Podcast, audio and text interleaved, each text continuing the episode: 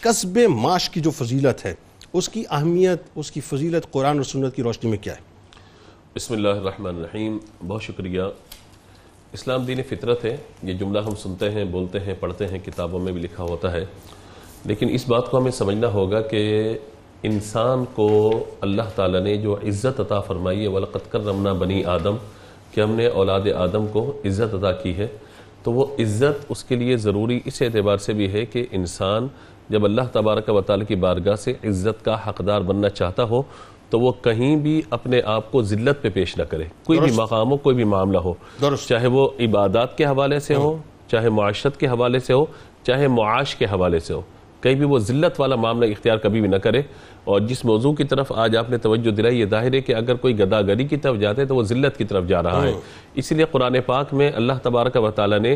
مال کو خیر قرار دیا ہے ٹھیک ہے کہیں مال کی مذمت بھی ہے تو مال کو خیر بھی قرار دیا گیا اسی طریقے سے مال کو اللہ تعالیٰ کا فضل بھی قرار دیا گیا مال کو المال والبنون زینت الحیات دنیا زینت بھی قرار دیا گیا ظاہر ہے کہ اگر مال آپ کے پاس نہیں ہوگا تو آپ دوسروں کے سامنے ہاتھ پھیلاتے رہیں گے تو یہ بہت زیادہ یعنی سورۃ الجمعہ میں جو بیان فرمایا گیا سورہ آل عمران میں جو ذکر کیا گیا ان تمام باتوں کا نچوڑ خلاصہ یہ ہے کہ مال انسان کی زندگی گزارنے کی بنیادی ضرورت ہے ٹھیک ہے اور شریعت متحرہ نے مال کمانے کے چند پیمانے مقرر فرما دیے ہیں اور فرمایا کہ قصب معاش کو اختیار کریں اس میں حلال کا ذکر بھی ہے دیگر چیزیں حرام سے بچنے کی بات بھی ہے جس پر آگے علماء گفتگو فرمائیں گے تو معاش اسی لیے آپ یہ دیکھیے قرآن کا جب ہم مطالعہ کرتے ہیں تو یہ لفظ ہمیں ملتا ہے صورت النبا کے اندر وجعلنا اللیل لباسا وجعلنا النہار معاشا کہ ہم نے رات کو آرام کے لیے اور دن کو کام کے لیے بنایا ہے واہ سبحان ظاہر ہے اللہ کہ جو کام کرے گا محنت کرے گا مزدوری کرے گا اس کی اجرت کا حقدار بھی بنے گا یعنی کیٹیگوریکل قرآن کی تلقین ہے کہ دن میں آپ نے محنت کرنی ہے وہ معاش ہاں، یعنی دن جو ہے نا وہ معاش کے لیے ہے ٹھیک لیکن ہم چونکہ اس وقت جو ماحول اب چینج ہو گیا تو لوگ دن میں بھی کما رہے ہیں رات میں بھی کما رہے ہیں بالکل ایسا کچھ صحیح لوگ ایسے ہیں جو دن میں جو ہے وہ آرام کرتے ہیں رات میں کما ہاں رہے جن کا ہوتے ہیں مطلب ظاہر ہے وہ ابراڈ میں کام ہے جی جی ڈیجیٹل وہ کام مطلب وہ بعض اوقات جو ہے لوگ دن رات صبح شام کام کرنے میں ہاں۔ بالکل لگے ہوئے ٹھیک، ہوتے ہیں تو ہر ایک کی اپنی پوزیشن ہے ہر ایک کے اپنے معاملات ہیں لیکن جو قرآن پاک کا اسلوب ہے وہ یہی ہے کہ معاش اختیار کرنا یہ ہر ایک پہ لازم قرار دیا گیا اس کے پیمانے مقرر کیے گئے کہ یہ کرنا یہ نہیں کرنا یوں کرنا یوں نہیں کرنا فی نفسی ہی مال مضموم نہیں ہے اس کو ذہن میں رکھنا اچھا۔ چاہیے لوگ کہتے ہیں کہ مال تو ہونا نہیں چاہیے نہیں تو مال نہیں ہے تو زندگی کیسے گزاریں گے کیا زندگی آپ یوں گزاریں گے لوگوں کے سامنے میرے آقا علیہ سات وسلام نے تو یہاں تک فرمایا کہ جد العلیا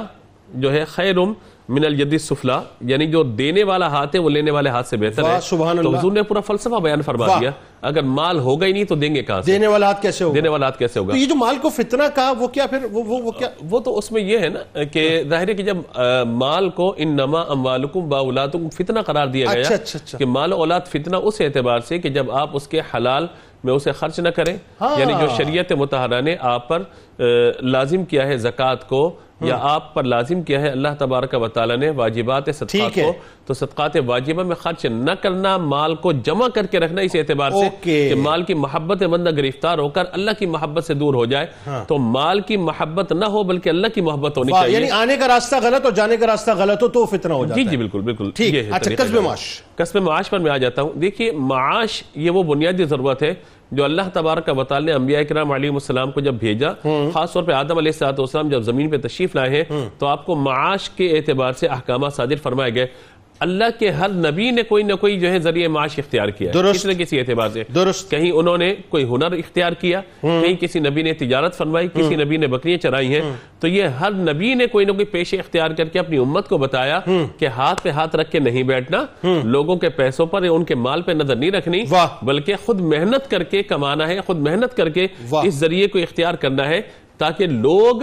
آپ کے درمیان جب آئیں تو آپ کا مقام بلند ہو کہ بھئی یہ قصب معاش کرنے والا ہے یعنی یہ آپ کی آپ کی آپ کے کہنے سے مرادی جیسے حضرت آدم علیہ السلام نے کھیتی باڑی کی حضرت زکریہ علیہ السلام نے بڑھائی کا- بڑھائی کا کام کیا حضرت موسیٰ علیہ السلام نے بھیڑ بکریاں چرائیں ادریس علیہ السلام نے درزی کا کام کیا یعنی پروفیشن آپ کا تھا داؤد علیہ السلام جو ہے آہنگری کرتے جی تھے بالکل یہ ساری اسماعیل علیہ چیزیں- السلام تیر بناتے تھے تیر رسول بنایا اکرم صلی اللہ علیہ کرتے وسلم نے تھے۔ بکریاں چرائیں بالکل ایسا ہی ہے اور نہ صرف یہ بلکہ جو ان کے متعلقین تھے ان کی بھی انہوں نے تربیت یہ فرمائی جیسے حضور اکرم صلی اللہ تعالیٰ علیہ وآلہ وسلم کے صحابی حضرت عبد الرحمن بن عوف رضی اللہ تعالیٰ عنہ، آپ جب ہجرت کر کے مکے سے مدینے پہنچے ہیں تو نبی مکرم علیہ سات وسلام نے اخوت کا جو رشتہ قائم فرمایا اس میں حضور صلی اللہ تعالیٰ علیہ وآلہ وسلم نے ان سے بیان فرمایا تھا کہ مطلب جو ہے ایک بھائی دوسرے بھائی کا بوجھ اٹھا لے ٹھیک ہے تو ان کے جو ساتھی تھے انہوں نے کہا کہ آپ بتائیے میں کیا خدمت کر سکتا ٹھیک ہوں ہے۔ تو نبی مکرم علیہ سات وسلام کے یہ صحابی انہوں نے کہا مجھے آپ بازار کا راستہ دکھا دیں تو یہ کیا یہ تربیت ہے واہ یہ تربیت ہے یہ بدار کے راستے کے اعتبار سے میں ایک چیز اور عرض کرنا چاہتا ہوں کہ تین اعمال کو افضل ترین قرار دیا وہ گیا کیا؟ حدیث شریف میں ایک فرمایا گیا کہ علم حاصل کرنا ٹھیک ہے دوسرا فرمایا جہاد کرنا اور تیسرا ہے کسب معاش واہ کرنا سبحان اللہ یعنی سبحان اللہ علم حاصل کرنے کے ساتھ جہاد بھی ہے اور جہاد کے ساتھ مال کمانا حلال طریقے سے یہ بھی بہت زیادہ لازم اور ضروری ہے تاکہ انسان کسی کے سامنے اپنے ہاتھ کو دراز نہ کرے واہ۔ بلکہ ہمیشہ دینے والا ہو لینے والا نہ ہو کیا کہنا